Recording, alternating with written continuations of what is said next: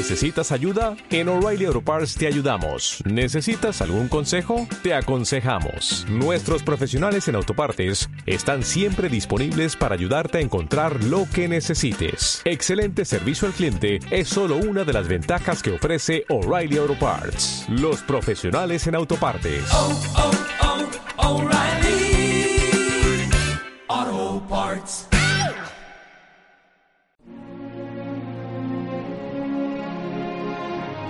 ...1992-2017... 25 años de comunicación.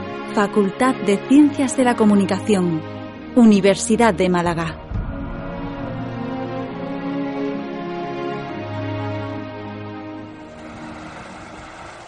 Y yo, Manolo, ven, mira, este sí que pesa. ¿Esto qué es, Juan? ¿Qué han echado aquí? Abre, abre. A ver qué hay dentro.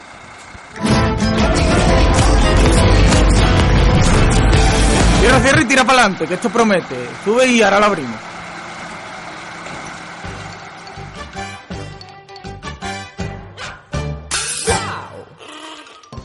Bienvenidos al segundo programa de Uma Barbaridad, un espacio que es toda uma locura. Para comenzar, les presentamos a este equipo de gamberros. Esta semana nuestras reporteras Marta Moya, Candela Pliego y Aroa Aro nos cuentan todo lo acontecido en el fanzine y las actuaciones musicales del grupo malagueño Red Room. Como es habitual, Rafa Pachón y esta que les acompaña, Paloma López Villafranca, les guiaremos por esta locura cultural. Nuestra compañera Inma Cuesta pregunta a nuestro invitado, el escritor y dramaturgo Cristian Alcaraz, las cuestiones más disparatadas. No falta la agenda para no perderse ningún acto cultural en el campus. Y nos interesa muchísimo tu opinión sobre el fanzine y lo que organiza en el Vicerrectorado de Cultura. Al mando de esta nave espacial, Ramón Verdaguer, nuestro realizador. Así que esto no ha hecho más que empezar. Bienvenidos a Uma Barbaridad.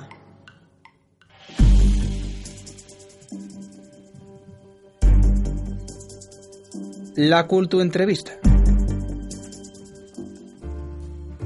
Cristian Alcaraz es director de teatro y poeta. Ha publicado dos poemarios premiados, como Turismo y de Interior, que obtuvo el premio de poesía Pablo García Baena, y por otro lado, La orientación de las hormigas, con el que se coronó como ganador del premio Andalucía Joven. Bienvenido, Cristian. Hola, ¿qué tal?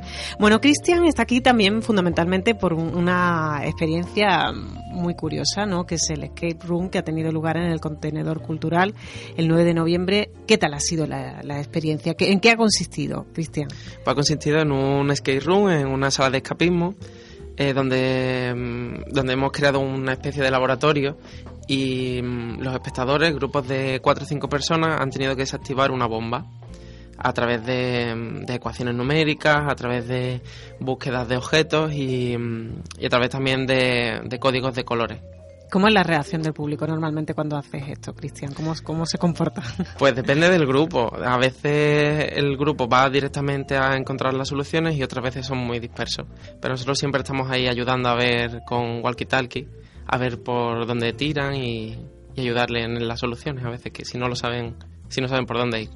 Bueno, esta colaboración con el contenedor cultural es, es algo que, que, que está prevista. ¿Cómo, ¿Cómo surge? Pues surge a través de Alessandra García, que, que somos amigos, compañeros y, y, conoce que me gustan mucho las salas de escapismo, los juegos de mesa y tal, y contactó conmigo. Ya hicimos también otras obras de teatro en marzo y, y volvemos a repetir, hemos vuelto a repetir. Bueno, esto de comunicarse eh, a través de las ecuaciones, como cómo hacemos esto, esto es un problema tremendo, ¿no? Porque a mí me ponen una ecuación a día de hoy, yo ya no me acuerdo de cómo se hace. Sí, sí, son ecuaciones muy sencillas, eran ecuaciones sencillas que estaban puestas en los cristales del, de la sala y, y sobre todo son, son pistas muy, muy fáciles, que se, se- no sé, que tenían la respuesta, si no estaban en la pared, estaban en otro sitio y ha sido sencillo. Cristian, eres muy joven. O sea, tiene, tiene Bueno. ¿cuántos, ¿cuántos años tienes, Cristian? 26, pero ya muy no tan joven. jovencito, ¿no? Muy joven. Por Dios, no nos digas eso, ¿eh? que aquí nos entra la depresión. Mm. Eh, eres muy joven y, y ya has publicado dos libros. Eh, ¿Cómo ha sido esa experiencia? Porque con 18 añitos ya publicaste tu primer libro, ¿no? Sí, la experiencia, pues diferente. Eh, yo estaba, yo, bueno, además yo estaba encerrado en casa, hubo un tiempo de mi vida que dejé de salir Y fue ese año el, el año que escribí Turismo de Interior, el poemario que ganó el García Baena. Y fue una experiencia muy, muy extraña, muy loca, ¿no? De, Estoy en casa y de repente ahora tengo que ir a presentaciones de libros, a recitales por toda España, viajes. Pero bueno, fue muy reconfortante. Tu segundo libro es más autobiográfico, ¿no? La orientación de las hormigas. ¿En qué consiste esa orientación de las hormigas? ¿Fue un poco tu propia orientación? ¿Hacia dónde dirigirte? ¿Cómo...? Sí, el camino que, que todos recorremos, ¿no? Un camino hacia, hacia la madurez y un camino también hacia em, la pérdida de cosas, de la pérdida de amigos, de gente, de familiares y, y la pérdida de uno mismo, ¿no? La, el aprendizaje, sobre todo. Vivencia, sobre todo, ¿no? En la Fundación Antonio Gala, mm, bueno, fue algo como para ti como clave, ¿no? Para, para también escribir eh, y para seguir tu, tu camino, ¿no? En el teatro y en, y en la poesía, ¿no? Sí, en la Fundación Antonio Gala fue mm, mi proyecto fue escribir el libro La orientación de las hormigas y durante todo ese año pues leí mucho, trabajé bastante en ese poemario y justo después cuando terminó el año eh, se publicó en Renacimiento. ¿Qué proyectos futuros tiene Cristian? Con 26 años, que es muy joven, por Dios, que ya tiene dos libros, que a ella nos gustaría mucho. Proyectos futuros, pues escribir teatro, estoy trabajando en una obra de teatro y también un nuevo poemario sobre, mm, sobre el territorio y sobre los límites de, de- del espacio, de la, de la población y de los límites personales. Bueno, Cristian, ahora te vamos a someter a nuestro desprecio culto. El desprecio oculto. Esta semana Inma Cuesta somete a nuestro invitado al desprecio culto y nos trae algunas preguntas un poco estrambóticas, ¿no, Inma? Mm, ¿Qué tal, Cristian? Hola, ¿qué tal? bueno, cuéntame, eh, ¿escribir un libro o asaltar un kiosco de chucherías? Asaltar un kiosco de chuchería. ¿Teatro o poesía? Uf, eh, teatro. Sin duda. Sí, es vital. Eh, la- bueno, la poesía es, es también necesaria, pero el teatro llega a otras partes que la poesía no. Bueno, ¿Fundación Antonio Gala o un viaje a las Maldivas? Un viaje a las Maldivas. Lo tienes muy claro todo. Sí. ¿Un libro premiado o barra de libre de viajes y chuchería para toda tu vida? La barra libre, eso sobre todo. De lo que sea. ¿Música electrónica o flamenquito? Uf. Mm, una lista de Spotify que tenga las dos. no, te tienes que decantar, te tienes que mojar. Eh, música electrónica. Muy bien, y ahora la polémica. ¿Pizza con o sin piña? Con piña. Madre lo siento, mía, lo madre siento. mía. Bueno, pues estupendo, Cristian. Muchísimas gracias por habernos acompañado. Que tengas muchísima suerte y que, bueno, cuando tengas 40 ya me contarás si te ves eh, mayor, ¿eh? bueno, muchas gracias a vosotras. Gracias por estar con nosotros. Seguimos con Uma Barbaridad. Extra, extra. Extraordinario. Extra reportaje.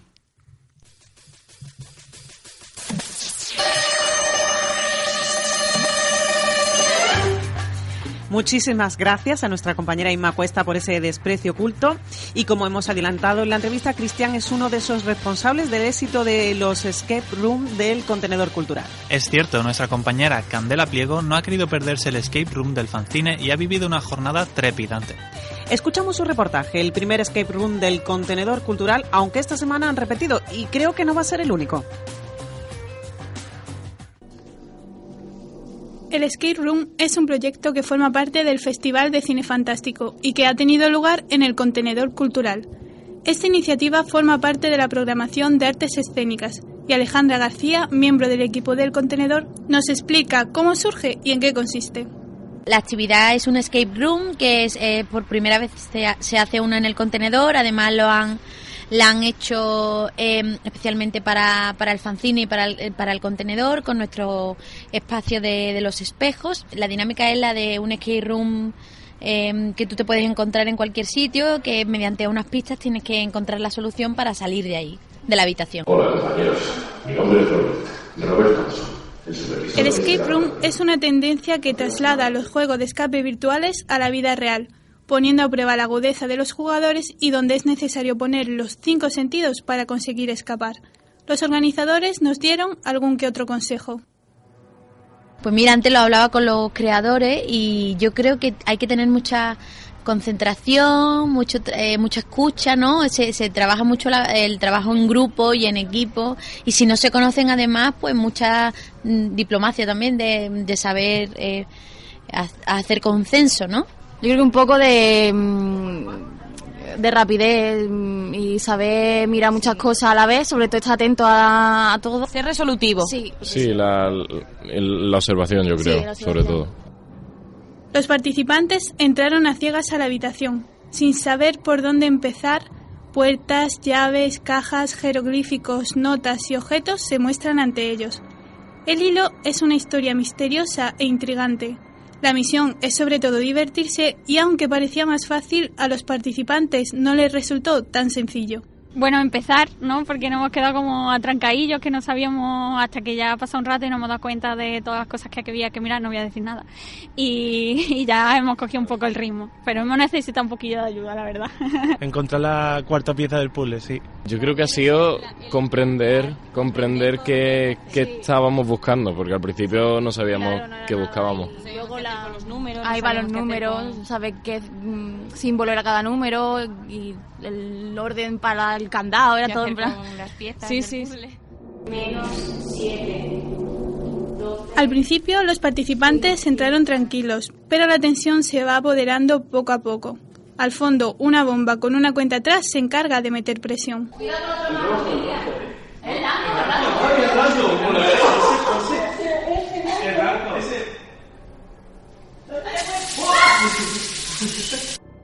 Más de 100 solicitudes para participar en el Skate Room. Las entradas de este evento se han agotado en pocos días por la originalidad de la actividad y por un precio reducido adaptado a la comunidad universitaria. Lo cierto es que la iniciativa ha sido un éxito en el campus. Ahí está el primer grupo que está saliendo. Yo creo que le ha gustado. Estaban felicitando a, a Cristian y a Jara. Y yo creo que muy bien, muy positivo, la verdad. Muy divertida, nos lo hemos pasado muy bien, la verdad. Chulísimo, sí, nos lo hemos pasado súper bien. Él creo que era el primero de todos, el primer escape room, menos de, menos de, sí, de Dani, y, y yo me lo he pasado súper bien. El contenedor tiene previstos más skate room en breve. Si os habéis quedado sin entradas para esta ocasión, estad atentos porque repetirán. Y nosotros estaremos allí para contarlo. El día 16 se clausuraba el fanzine y en una barbaridad lo hemos vivido con mucha intensidad. Desde la inauguración con Siri, actividades paralelas y las películas más fantásticas del festival. Rafa, tú has tenido el placer de inaugurarlo y nuestra compañera Marta Moya ha asistido a la clausura. Hemos vivido una edición este año con un balance muy positivo. Lo contamos en el siguiente reportaje. Reportaje.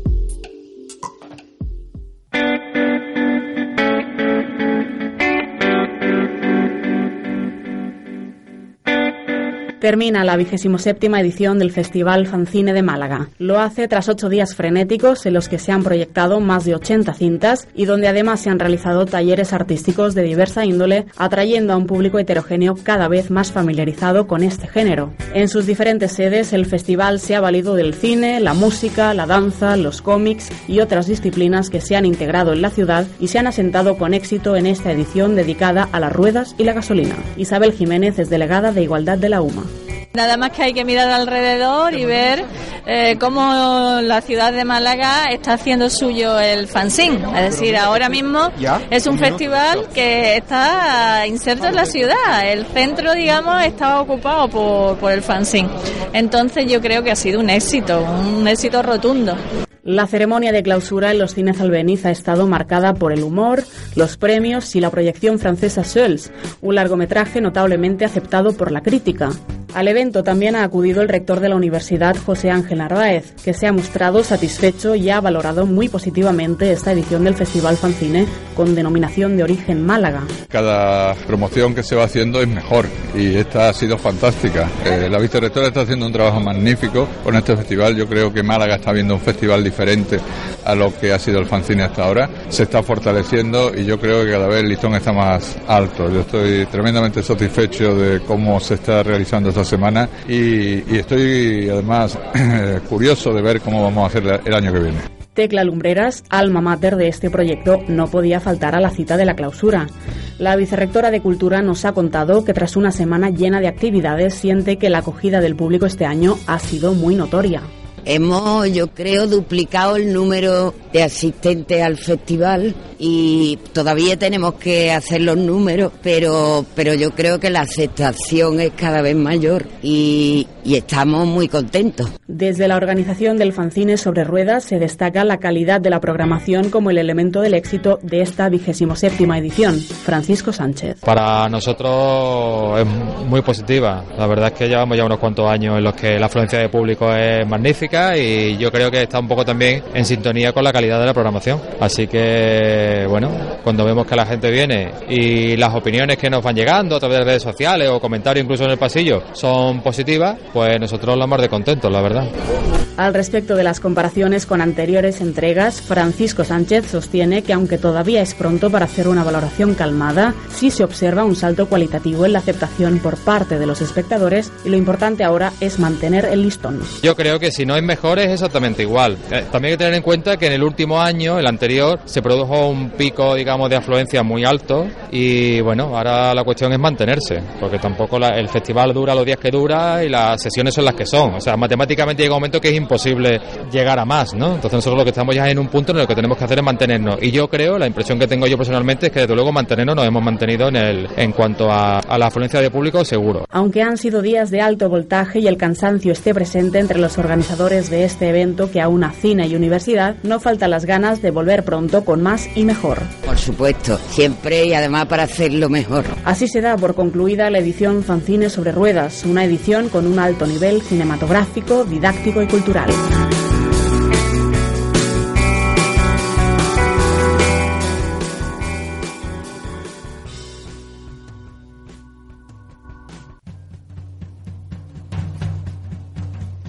A mí me da un poco de pena que se haya terminado. Bueno, pero por lo que he escuchado ya hay movimiento para la próxima edición. Sí que hay movimiento y muchas ganas de que llegue pronto. Estas son algunas de las opiniones y sugerencias de algunos compañeros sobre el fanzine de este año.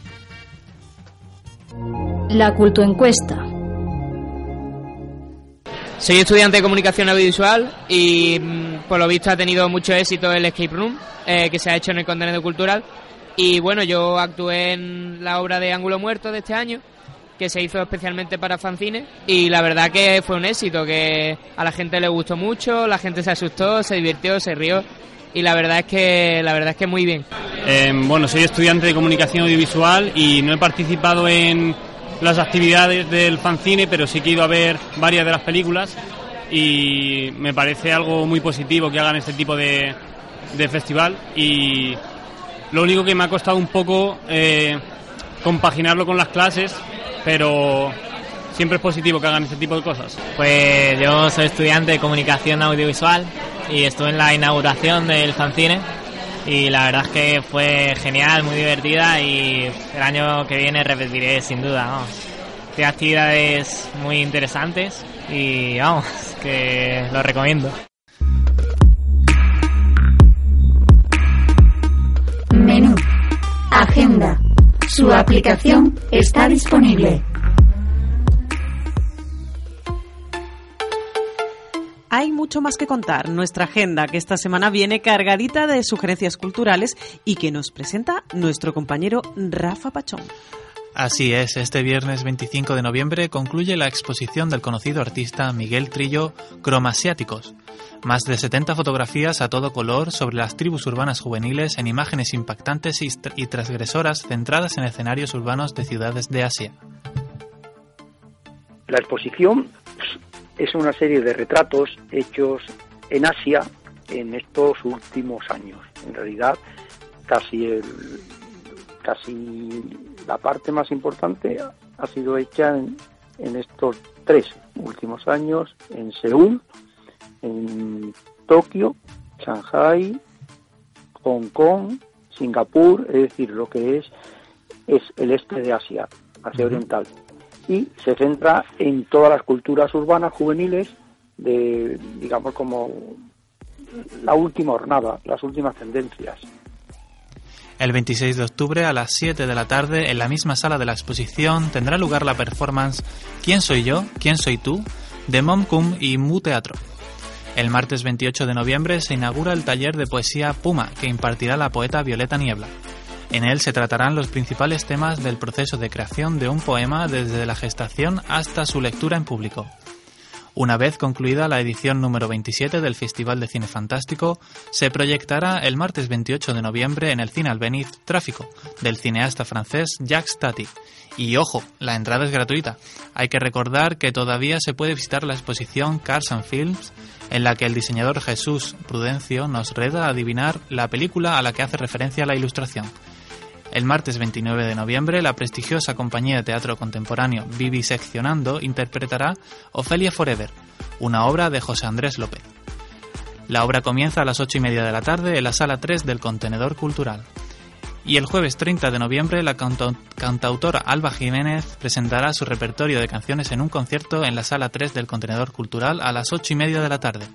Alba Jiménez es graduada en psicología en la UMA y sus letras huyen de los espacios comunes, estando más ligadas a la poesía. Pues muchísimas gracias por la información, Rafa. Lo que no nos perdemos cada semana es algún concierto. Nuestra reportera Aro Aro se ha colado en el concierto de los Red. Así lo ha vivido.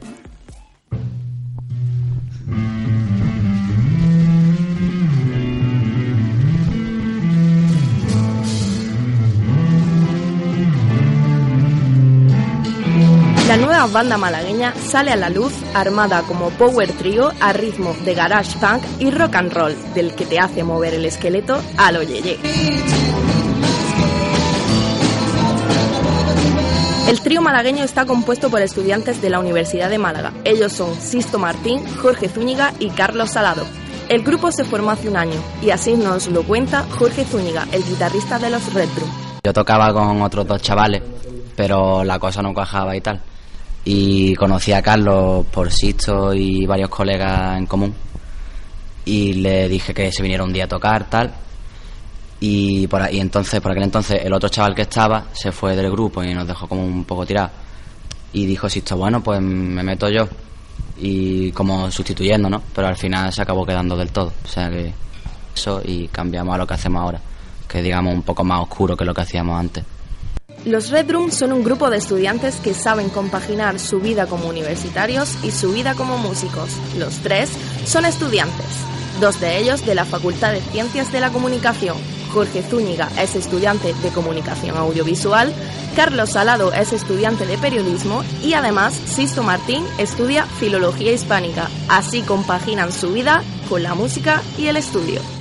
La vida de artista es muy parecida a la vida del estudiante, por lo general, así que no, hay mucha diferencia. Pero bueno, todos estamos en turno de mañana en la facultad, así que bueno, realmente tenemos unas jornadas de estudios bastante breves y vaya, además todos estamos haciendo, yo estoy haciendo filología hispánica, él está, Carlos está haciendo periodismo y Jorge está haciendo comunicación audiovisual, es decir, ninguno estamos haciendo medicina ni una ingeniería que nos quite muchísimo tiempo, que son carreras que bueno, si las vas llevando al día yendo a clase tampoco necesita una gran dosis de estudio. A pesar de que el grupo se compuso hace tan solo un año, ya tienen compuestas sus propias canciones, incluso la oportunidad de grabar su primer EP como banda. Así lo cuenta Sisto, el bajo del grupo. No hemos tenido mucho tiempo a formalizar la banda y tal, hasta que no hemos tenido un buen repertorio de temas. Hemos hecho, bueno, para elegir y va a coger canciones que verdaderamente nos representen y demás. Así que mañana mismo empezamos a grabar nuestro primer EP, que van a ser cuatro o cinco canciones. Y los conciertos tenemos a la vista, tocamos el 8 de diciembre en la Sala Velvet con Together Pangea, que son un grupo de California, y luego también con los Nastis, que son de Madrid, y luego el, eso cae en viernes, el viernes 8 de diciembre, y luego el 10 de diciembre tocamos con Together Pangea en Granada, en la Sala Planta Baja. Pero ¿cómo un grupo que nació hace un año puede financiarse y salir a flote? Este es su secreto. Carlos Salado, el batería de los Red Room, así lo explica. Bueno, realmente eso lo hacemos nosotros como lo hacen casi todos los grupos que no tienen la oportunidad de dedicarse a la música profesionalmente y es que lo que hacemos simplemente es ahorrar el dinero que ganamos en conciertos. Entonces vamos teniendo ahí un fondo que no lo utilizamos para salir de fiesta, entonces lo que ganamos básicamente lo invertimos. Aunque las ayudas son pocas, puesto que es un grupo poco conocido, desde el contenedor cultural quieren hacer todo lo posible para que chicos como ellos puedan darse a conocer. Alejandra García es la programadora del contenedor cultural y así es como ofrece la ayuda a los artistas. Ellos fueron los que se mandaron la propuesta eh, al, al, nuestro correo y viendo la viendo el grupo también la trayectoria que tenían cortita pero pero muy rompedora y también que son universitarios para nosotros es el público idóneo para que venga aquí a mostrar su trabajo y, y el impulso no el contenedor justamente es eso no es un lugar para que los propios universitarios lo sientan suyo y lo utilicen para para hacer sus conciertos, para explorar, para investigar, nuestro eslogan es una barbaridad y entonces queremos que aquí pasen cosas que, que ellos mismos se descoloquen y que nosotros también y que sea una puerta para, para investigaciones. Está claro que el grupo promete y a nosotros nos encantan. Desde Uma Barbaridad les deseamos toda la suerte del mundo en la grabación de su primer EP y en sus próximos conciertos. Ya sabes, mueve el esqueleto con los Red Drum.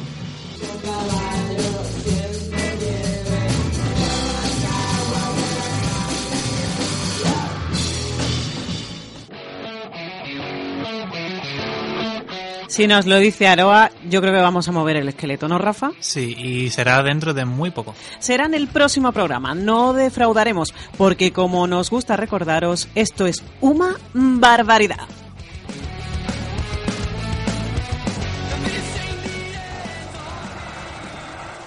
Y yo, Manolo, ven, mira, este sí que pesa. ¿Esto qué es, Juan? ¿Qué han echado aquí? Abre, abre, a ver aquí dentro.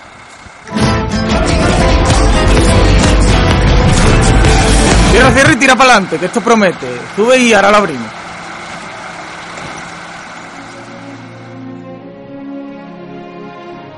...1992-2017... 25 años de comunicación. Facultad de Ciencias de la Comunicación... Universidad de Málaga.